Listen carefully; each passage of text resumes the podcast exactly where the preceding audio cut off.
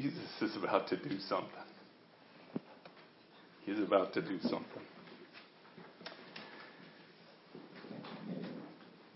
For, I mean, we've been on this series. I, I don't even know if the series will ever end. Um, perhaps it'll end when Jesus comes, because that's when we'll be unified, right? But the Lord keeps bringing me back to this. And, and every week, you know, I, I, I just study every day. I pray. I, I seek His face every day. And Lord, you know, what will you have me say this week? And, and you know, I've, I've shared with you many times, he, he doesn't tell me until I get up here or, or sometimes the night before that morning. This week, he has, and really the last few weeks, he has taken me back to the same thing over and over and over again. And, and this week he took me, took me back there again and, and I'm like, Lord, I, I'm not sure that there's anything new I could tell him on this. I, I, I don't know, you know, exactly what you want me to say. And then last night, I don't know, you, you'd have to ask Alexis when it was. I can't remember. It was probably 11 or 12 last night. I, I'm reading and, and boom, epiphany. He just made his, his, his word again, another aspect of this thing come alive. And what I'm talking about is the glory that's coming. The glory that is coming on this earth before the church, the bride of Christ, is taken. Before we're taken in the rapture. Remember, I've said, you know, for weeks now, how, how the Holy Spirit showed me in Revelation 3 verse 9 that before the church is taken, it's not a doom and gloom situation. However, it is a situation of glory. And we're going to get to that a little bit later. I, th- I think I've read that verse just about every week now for I don't know how many how many weeks. But we're going to get to that here in a second. But what he began to show me last night and, and throughout this week was the promises of the church parallel the promises of Israel. Okay, Israel is God's chosen nation, God's chosen people. And when Jesus Christ came as the Messiah of Israel, as the Messiah of his people, they rejected him. And they killed him. And he hung on a cross and died on the cross for their sins and for ours, but they rejected him. Okay, now, from that point on, the church was born. Actually, technically, it was about 43 days after Jesus Christ died on the cross, the church was born. No, I'm sorry, 53 days. Because it was 10 days after Jesus Christ ascended into heaven, Pentecost came, the church was filled with the Holy Spirit in power, and the church of Acts began. So, those promises that were given to Israel, did they shift over to the church? No. You'd have to cut out about a third of the Bible if you want to believe that Israel was then changed to the church and the promises. However, did all the promises stay with Israel? No. See, the church, and we're going to read this in a second, the church also began to get grafted in to those promises. So what he showed me this week was that we run on very similar parallels to Israel. There are promises that God gave Israel that God will fulfill in Israel. Let's read about that first. I want you to turn to Isaiah chapter 60. Now, Isaiah is just an amazing book. If, if, you, if you read the Gospels, you'll see Jesus quotes Isaiah, and so does, so does Paul, and so do the apostles. They quote Isaiah so much. Isaiah is, much of Isaiah is a prophetic book. And what we're going to read here is the future glory of Israel. Okay, this is where Israel this is one of the promises to Israel. Remember, in all of history, Israel has never been a global power. In fact, more times than not, they have been dispersed or under rule. When Jesus came as the Messiah, they were under Roman rule. That's why they, they rejected him because they thought he was coming in power. They thought he was coming in a physical sense to set up his physical kingdom here on earth. So when he didn't do that, they rejected him. Okay, so all the history of Israel has never, there has never been a time where Israel is a world power or a global leader. Okay? Closest they ever came was when they took the land of Canaan. When they went in and took the promised land, and that was over time. That was the closest they ever came. So let's start in verse 1 of chapter 60. This is speaking, Isaiah is speaking about Israel. Arise, shine, for your light has come, and the glory of the Lord has risen upon you. For behold, darkness shall cover the earth, and thick darkness the peoples. But the Lord will rise upon you. And his glory will be seen upon you, talking about Israel. And nations shall come to your light, and kings to the brightness of your rising. And it, we're going to just stop there, but if you were to go on, you would see that, that what Jesus is saying here, what God is saying and prophesying over Israel, is that they will become a global power. That the very seat of authority will sit in Jerusalem. That all the kings of the earth will come to them, will bring gifts to them, if you continue reading. It also says that they will bow to them. Why? Because Jesus Christ will be their king. Now, what this is talking about has never happened, right? I'm, if it did, I missed it. I don't know. You let me know if it did. Because I know Jesus has never taken the throne of David. I also know that Israel has never been that sort of a world power. Had that sort of influence in the world. But yet it's promised right here in Isaiah. And, and more so than that, even, if, again, I'll encourage you this week to read, continue reading. You can actually start in chapter 58 or 57 and read the next few chapters up, up into even through the end of the book. And, and it's never happened before. But what it also says is those nations who lift up Israel, those nations who, who befriend and love and adore Israel, they will prosper. Now, it's not talking about they will become part of Israel. It, it clearly talks about there being other nations that if they hold up Israel in friendship, they will prosper. But then it also says those nations that don't will fail. Those nations that don't hold up Israel will fall away, will dissolve. Again, this has not happened yet. This has never happened in a global scale, right? Happened in a small scale when they took over the land. But they always had enemies. So what we're reading there is something very special that God has promised Israel. He promised that your, you will have a Messiah come and sit on the throne of David. That David's throne would become an eternal throne. It talks about. That's never happened. But yet, just 60 some years ago, 68 years ago, Israel became a nation again. After 2,000 years. How crazy is that? How crazy is it the Bible said that would happen? Wow, maybe the Bible's true. What do you think? Okay, this is going to happen. Now, as you read through Isaiah, you realize that this will happen when God turns his eyes back to Israel. See, when Jesus Christ died on the cross and he was rejected by Israel, God turned his face away from Israel. That's what the Bible says.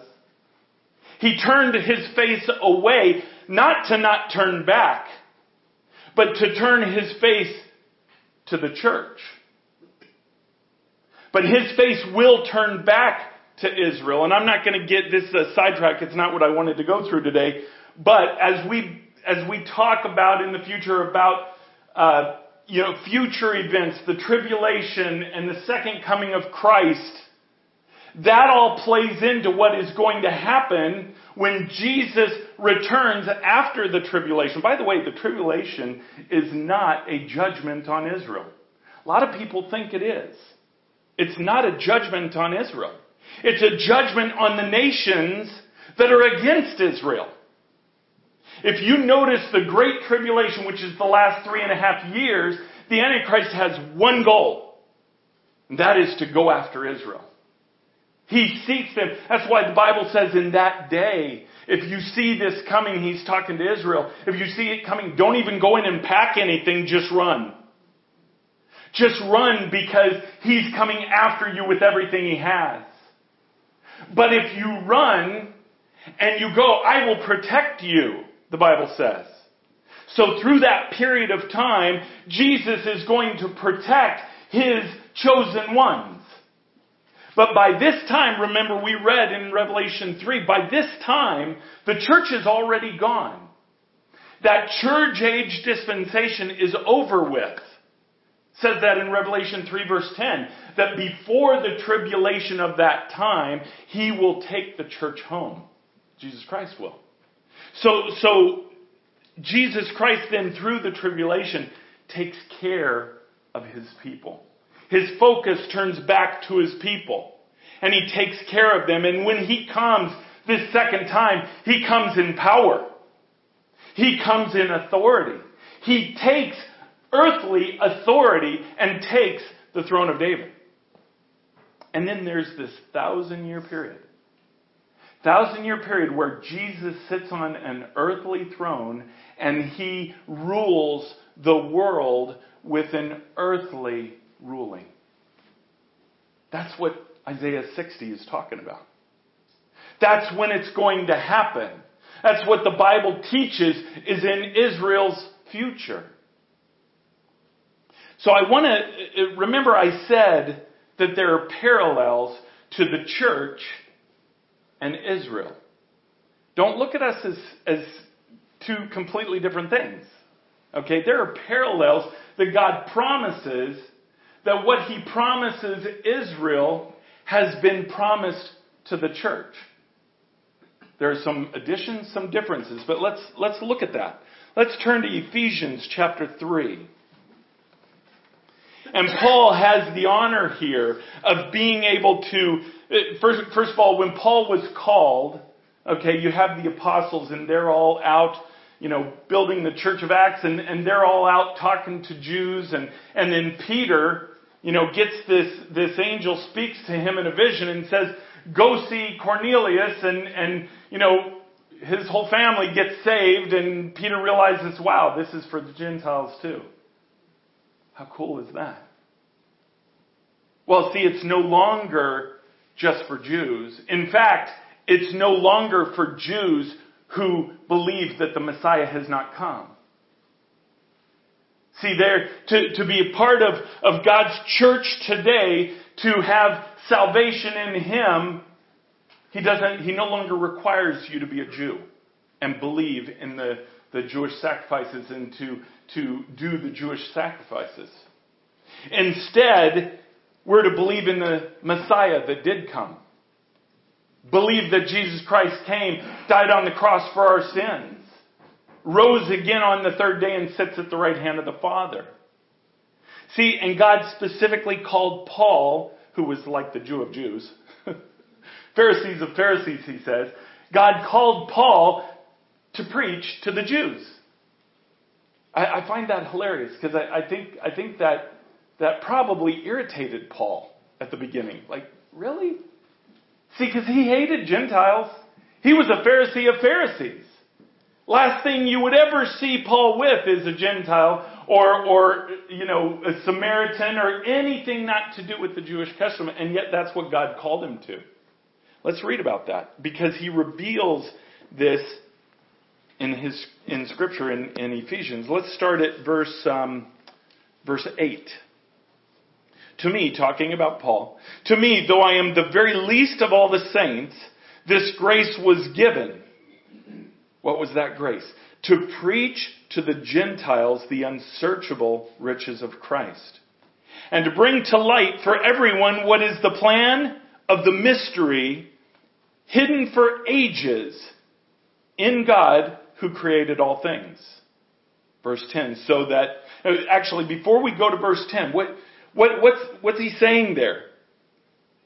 What is the plan to the mystery hidden for all ages? What was the, what was the mystery? The mystery was to preach to the Gentiles the unsearchable riches of Christ. See, in the Old Testament, the Gentiles weren't allowed. They weren't allowed to, they had to become Jews.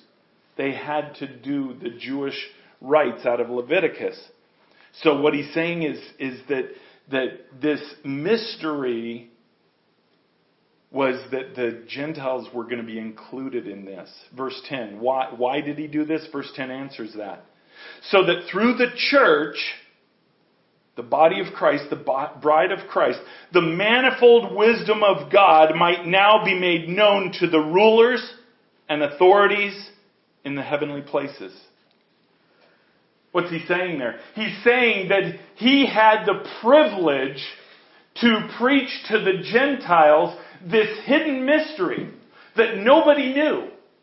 Because you didn't find it. They didn't know it in the Old Testament. They didn't know it in the Jewish synagogue.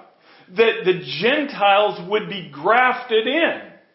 That the Gentiles would be included in this thing about following God. About being His people. About being adopted into a family.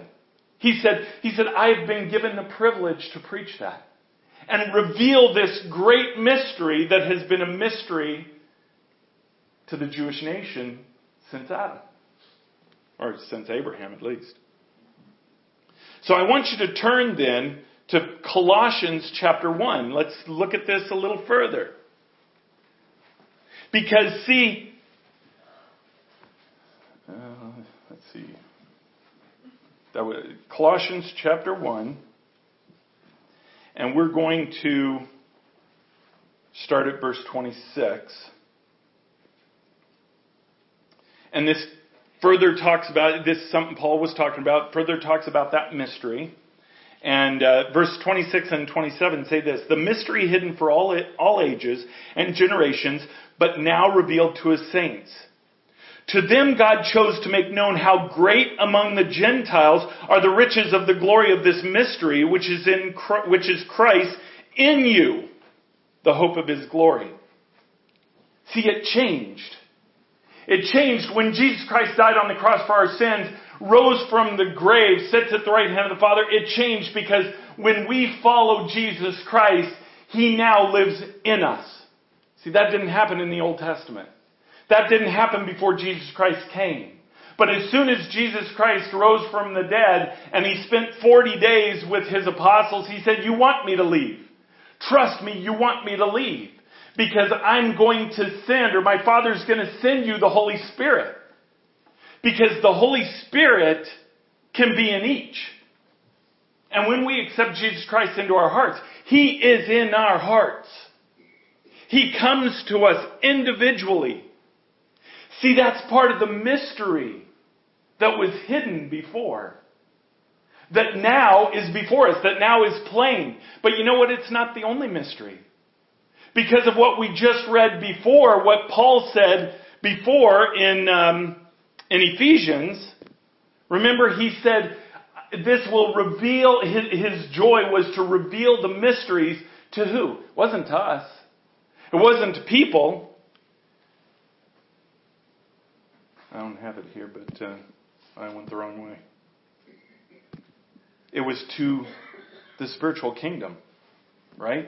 The mystery was to reveal to the angelic host, to those who are in this unseen kingdom, right? So we have Paul saying the church has been grafted in to the promises of Israel. Turn one more place on that. Romans 11. Romans 11, and we're going to just read verse 11. Romans 11:11 says this, "So I ask, did they stumble talking about Israel? Did they stumble in order that they might fall?" He says, "By no means. Rather, through their trespass, which is Israel, salvation has come to the Gentiles.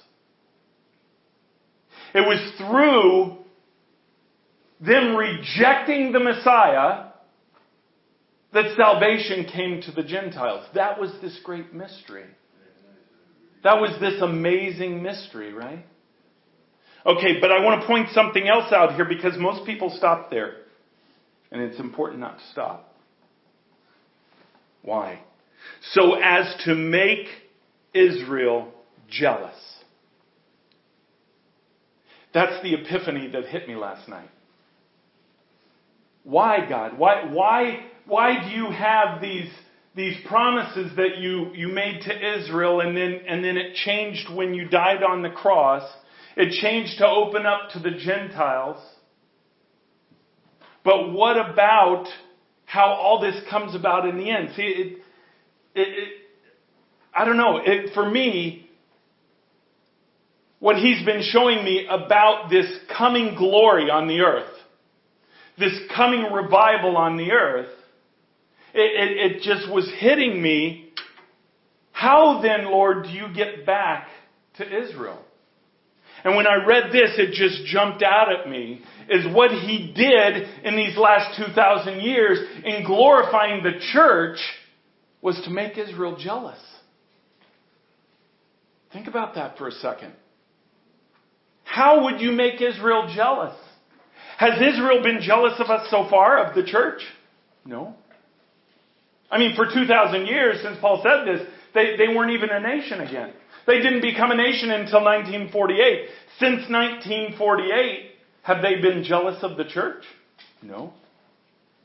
Perhaps they've been jealous of America. Perhaps they've been jealous of, of what different nations might have. But they've not been jealous of us spiritually. But yet they're going to be.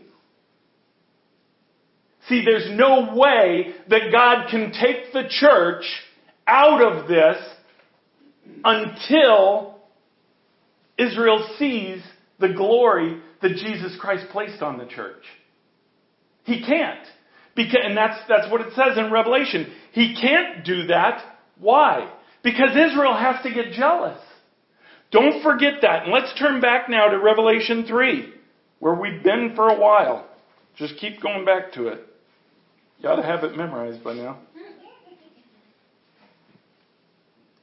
Revelation 3, this is the letter to the Church of Philadelphia, and let me point out, as I've done before, it's really important to understand that these letters were to the church. These letters were not to Israel. These letters were not to the Pharisees. These letters were not to those who did not believe in Jesus Christ.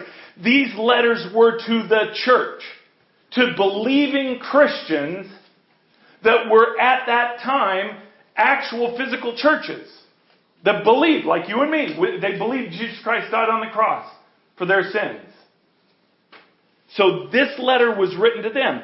Now, the Church of Philadelphia, as we've said before, is kind of the one that everybody wants to be because they're they, they had no problems or, or no, no, you know, specific things that are pointed out. And they're also the ones where there's an incredible promise that, that we talk about. When we talk about the rapture, we go to Revelation 3 verse 10. The harpazo, that, that's, that's when Jesus Christ comes, meets us in the cloud and takes his church home, right? That's in verse 10. But until just a few weeks ago, I shared with you, verse 9 became so huge to me. Let's read verse 9 again. Behold, I will make those of the synagogue of Satan, those who say they are Jews are not, but are not, but lie, behold. Now, by the way, let me back up a second there. These are people that say they believe in God, say they believe in a God, but lie. They say that they, they trust you. They say that they love you, but they lie. Basically, that's the world. Okay? This is the world at the beginning of verse 9. Let's continue. So the world, behold, I will make the world, I will make them come and bow down before your feet and they will learn that I have loved you. Does that sound familiar? Does it sound like something we just read in Isaiah 60? Yeah, it does. And, and that's why most theologians believe that this is something that is just referring to the Jews and to Israel and what's going to happen in, in the thousand year reign. See, but there's a problem with that. There are two problems with that. One, it comes before the rapture. And two, this letter was not written to them. The letter was written to the church. So what we're seeing is a parallel promise.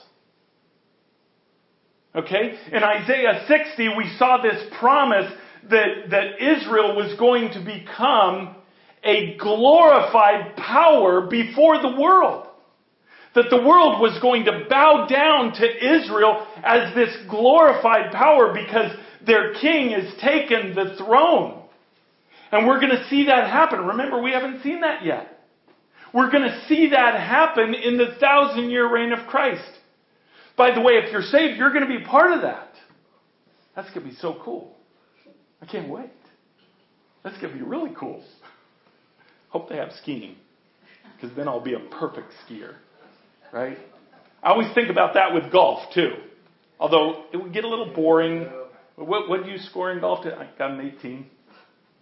Because it's a hole in one every time, right? Those golfers, you get what I'm talking about. But it's going to happen. See, that's the promise he made Israel. But yet, this promise to the church is the same thing. Let's read it again. Second half, I will make them come and bow down before your feet, and they will learn that I have loved you. So there's going to come a point in the church's history when the rest of the world, those who say they believe in a God, but don't, they lie. Or they might say, well, yeah, I, I, I even follow your God. I, I even believe in, in God, but, you know, they lie. Their life doesn't show it. And we're going to get into this a little bit here. But going, there's going to come a time where they bow down to the church. They give honor to the church. And, and that's not, that's not a, bowing down of, you know, conquering. Okay? Why? Because it doesn't say so that they will see how powerful you are. It says so that they see how much I have loved you. See, this glory isn't about the church's glory. This glory is about Jesus Christ's glory. Jesus Christ's glory is going to be on the church so great in a physical sense in this world that the world will see it. So don't be confused when you see things changing and all of a sudden things seem a little out of control. See, the control has to shift. The control has to shift from, from man's control to God's control, and it's going to do it in every aspect of our lives. It's going to do that and has been doing that right here at Ignition. It's going to do that in the greater seams of the body of Christ. See, as Jesus Christ takes control of the church to glorify Him in the church, that means He's starting to rip control away from us. That means in your personal life, He's going to start saying, look, I need the control, not you. Why? Because I've got to glorify you. I've got to show the world how much I love you, so you've got to let go. You've got to let go and let Him work. Because we have this great promise. This is huge. Do you know what this means? See, because we're at the end. We're very close to his return. We know it's within the generation of the olive tree budding, which was when, when the nation of Israel became a nation again. See, it can't be 500 years from now. The Bible says we'll know the season. We may not know the day nor the hour, but we'll know the season. And I'm believing more and more that that season is when the world sees the power of Jesus Christ through His church. And his, he, He's glorified through it. And from that, He shows His love for the church. How else is He going to show His love for the church to the world unless He shows it in ways that the world speaks? In power, in authority, in wealth. What they don't speak is love. They don't know love. So the very thing that is going to show them Christ's love is when the bride loves them and shows them love. And, and that's what we're going to get into a little bit next week. Is what brings on, we're going to go back into Isaiah next week. And we're going to look at, because Isaiah talks about, so you can read ahead if you want to. I, uh, what Isaiah talks about is what brings on that promise. What brings on the, the promise of God reigning through Israel over all the nations. And see, just as the promise parallels the church, we're going to see that it's the same parallel for us in how we do it. And it's all about this thing called love. But, but let's, let's, let's go a little further with this. So we see this, this glory coming. We see this glory about to happen in the church. And I believe the timing, I believe we're there at the timing. Because this also isn't something that happens overnight. Jesus is not going to physically come like he is after the tribulation. After the tribulation, it's overnight. Literally. He comes, he conquers. When it's time, he just says, grab him by the throat and throw him in hell. And so then he just goes and the angel goes and grabs Satan by the throat, throws him in hell. Just like that. See, but this time, he wants to give glory and show how much he loved the church. That is a process. That is a process of the church loving people and putting us in positions of authority throughout the world. That's what he's about to do. That's what he's doing this election. Don't be confused about that. Don't be, don't be scared of that. God is in control of this thing. Believe me. Believe His word. Because He says He is. We're going to see God's glory through this whole thing. But I want you to turn one more place. 2 Timothy 3.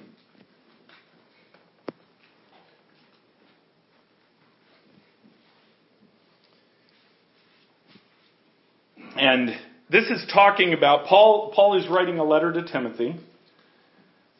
And and through throughout this letter he's talking about, you know, teaching Timothy how to lead in the church and and and what the church is about. He's talking about the church and he's talking to Christians here, okay?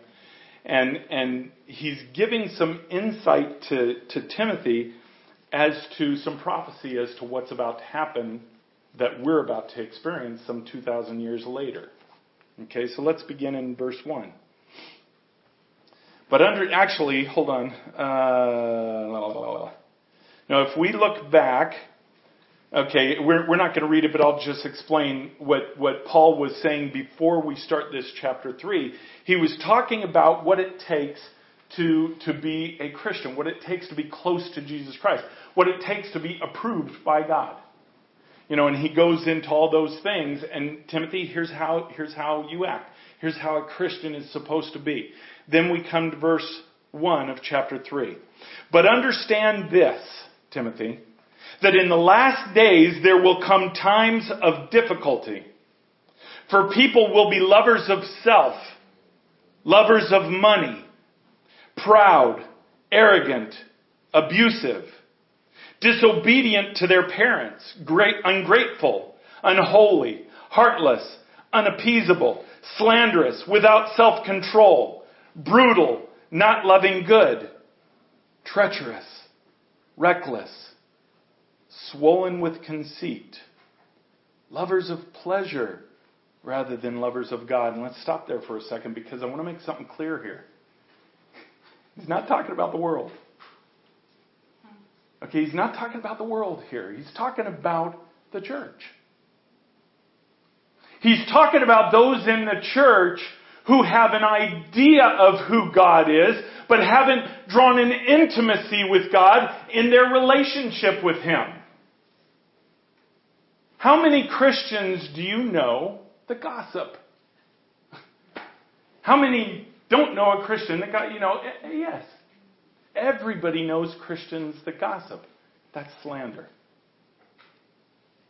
If we go down through that list, it's easy to, well, yeah, he's talking about the world. The world's going to get pretty bad.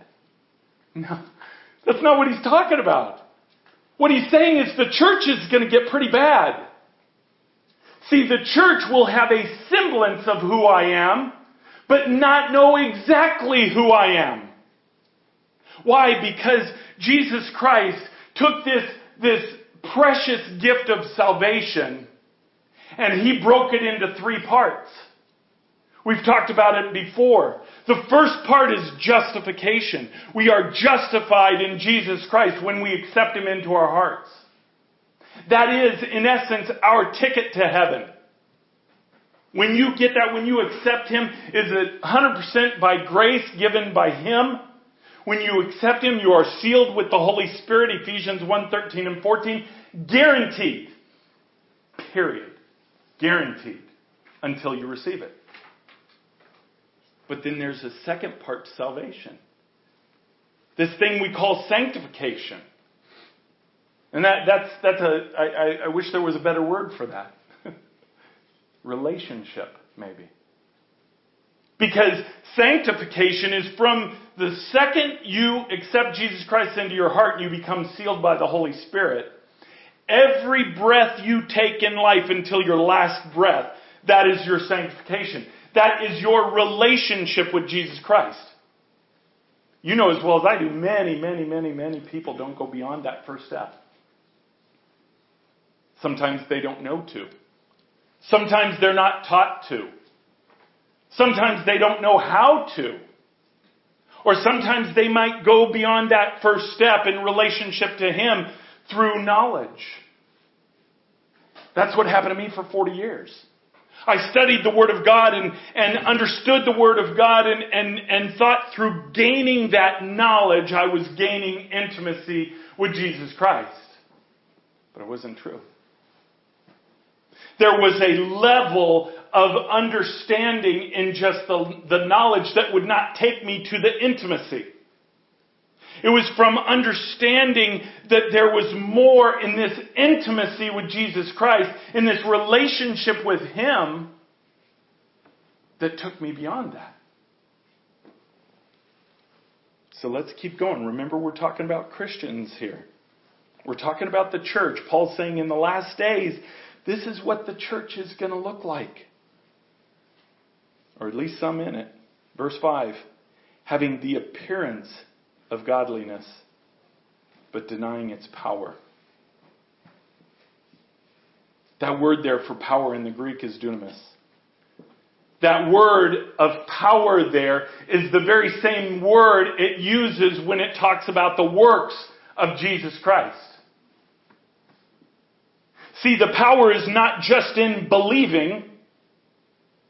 It's not just in believing Jesus Christ and that's the power. No. Because Jesus said, I, the Father will send the Holy Spirit in power. So what it's talking about here is in the end times, there's going to be Christians that have an appearance of being a Christian, and yet they deny the very power of God. the very miraculous work of the Lord. They deny it.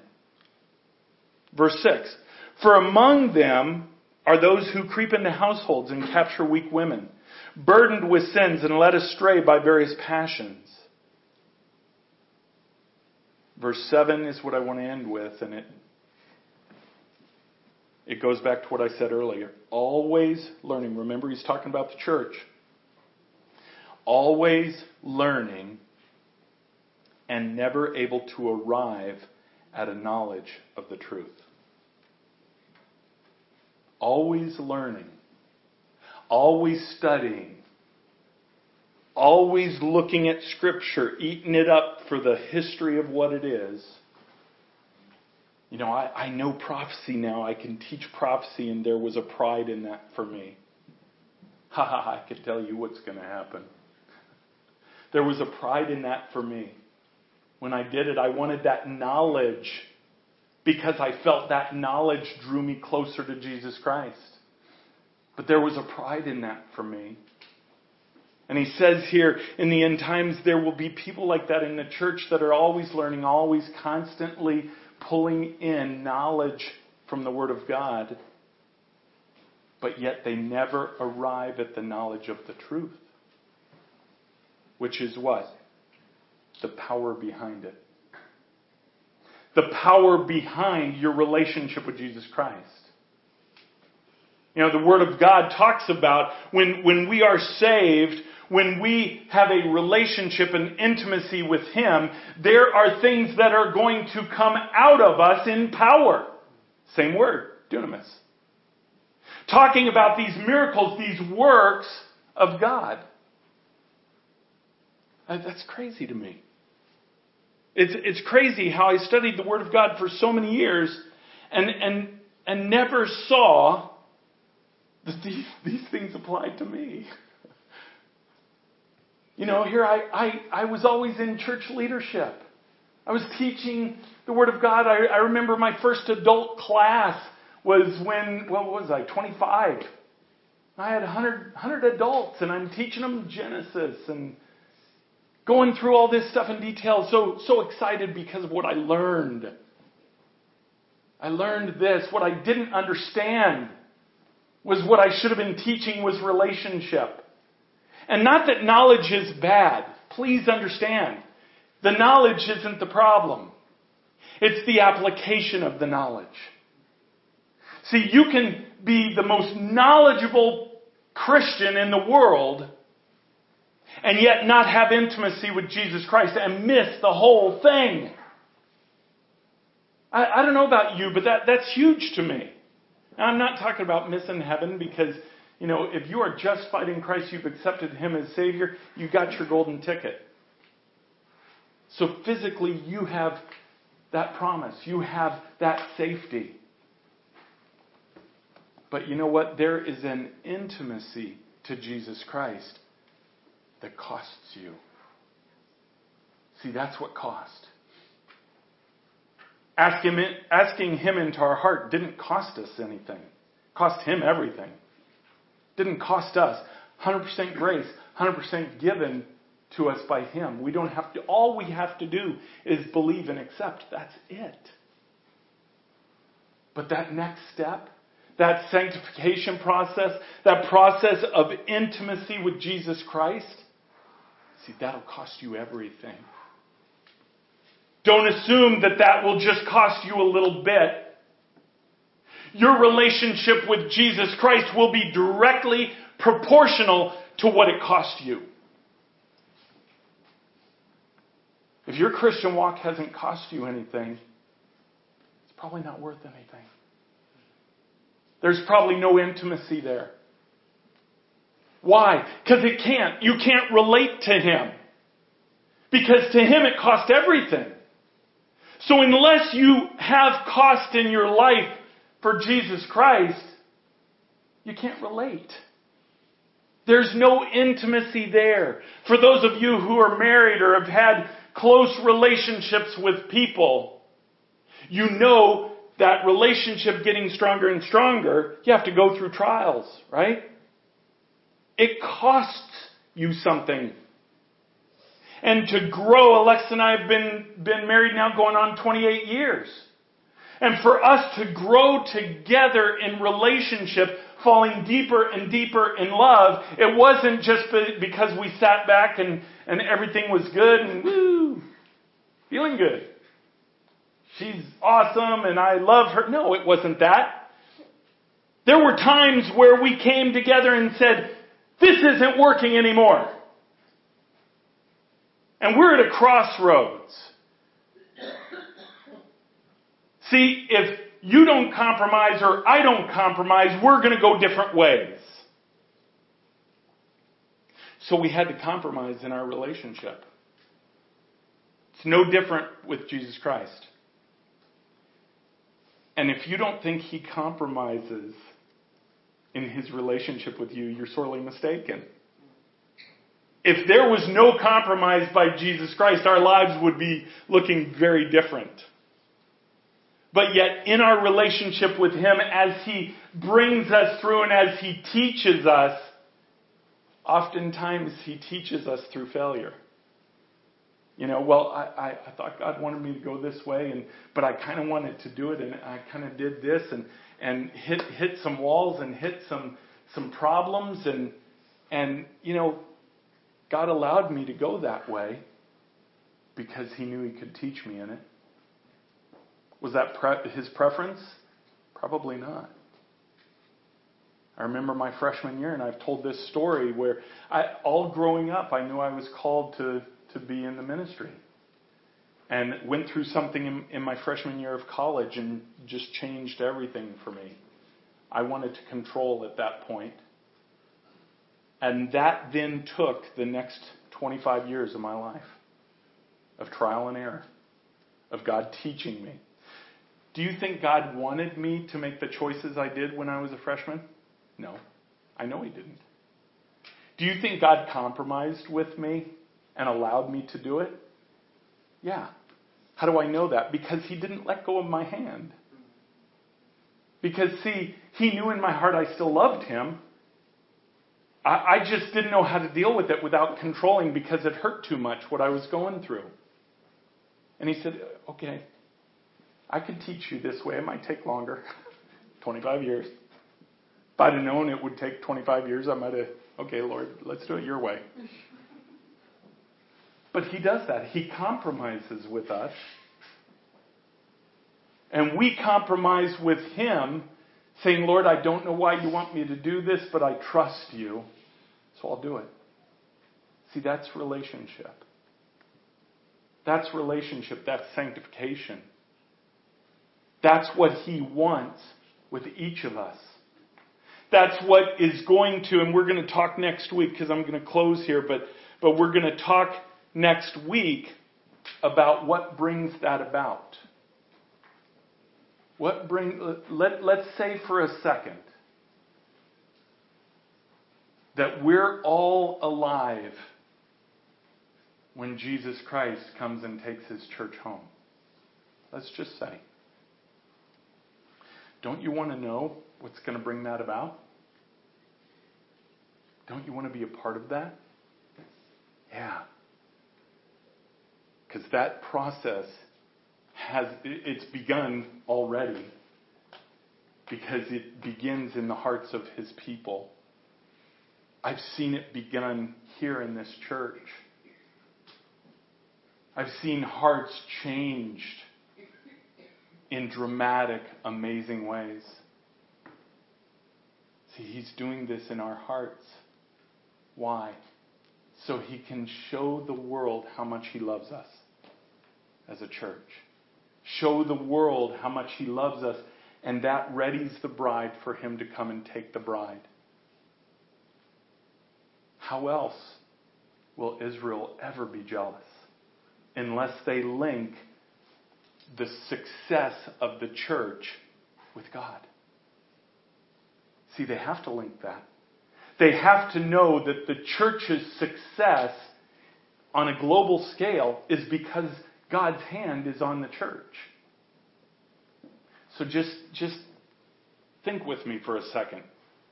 And, and let's just let's just think through this process. let's just say that God is actually going to do what he says in verse 9 of chapter 3 in Revelation, and he brings this glory to the church to where the world sees how much God loves them. He does this in authority, he does this in wealth, he does this in power, he does this in joy, all throughout the globe. First of all, what you see from that is you see an incredible growth in the church. Not, not just in intimacy, because you see that already, that has to be there, but you see this growth in numbers. You see this growth of the church, so it, it becomes something that, that the world sees. You know, when, when you see somebody really successful, I, I don't know about you, I was, I was in business for 25 years. And, and I remember Alex and I would go to these seminars and if there was if there was a person who was giving a seminar that they they knew how to do it and they'd done it and we'd go and try and learn right we all do that if you're up at three o'clock in the morning watching tv you probably ordered some tapes on how to do that. Listen to so and so and they make your life great right? See that's what we do as humans but that's what the world's going to do to the church. They're going to see the glory of God in the church. And at the point where it is at its greatest, its height, where God's glory is shining all over the earth because Jesus Christ is in the church and loves the church and they see him through it, that's when the bride's ready and that's when he takes the bride. Now imagine the perspective of Israel before that happens. Imagine that. When they see, when the, Israel being part of the world, even though they're God's chosen people, they're part of the world, they're going to see that, that God loves the church and is for the church. Why? They have to. We read it. It said it. They have to because they become jealous. Why, why was the church grafted into the promise? It said it back in uh, Ephesians because we'll be, gra- or Colossians, whichever one, yeah, Colossians 1, that will be grafted in. Why? So Israel becomes jealous. So when the church is taken, now the enemy has control because the Holy Spirit is taken off the earth. Now you have this period of time. We at least know three and a half years. It could be some time before that. I don't know. Bible doesn't say. But we at least have this three and a half years where the enemy then tries to step in and court Israel. Why? Because Israel saw that God loved his church. They became jealous of that, but yet still believing that they're God's chosen people so when the church is taken out, the enemy then starts to court them, but Israel is not going to, they're not going to be fooled. At least a large portion of them will not be fooled. Why? Because it says that they will be protected. At that three and a half year mark, that midway, when, when the Antichrist comes and, and does the abomination of desolation and, and, and basically immediately turns on the Jewish nation, he said, run. But he protects them. You have to understand the point in time you're at. You have to understand what's, what's about to happen. What God is about to do through the church is going to be so glorious in what He does, it will bring jealousy to Israel because they want it. They want Jesus. And by the way, Jesus will not return until they ask Him to. So there has to be a point of reference in their mind where Jesus was the answer, and that's what the church is. Because, see, they're going to remember back. They, they're going through all these things. The Antichrist is after them. They're hiding, and Jesus is he's protecting them. But they're under incredible, incredible turmoil. And then they remember. Yeah, it was it was it was Jesus that loved the church, loved them so much he he took them out before all this started. Jesus, come and help us. Boom. He does. And then that brings on the promise of Isaiah 60, where Israel will be made that glorious nation before all the nations. So we're going to talk about what's going to bring that up next week. Let's pray.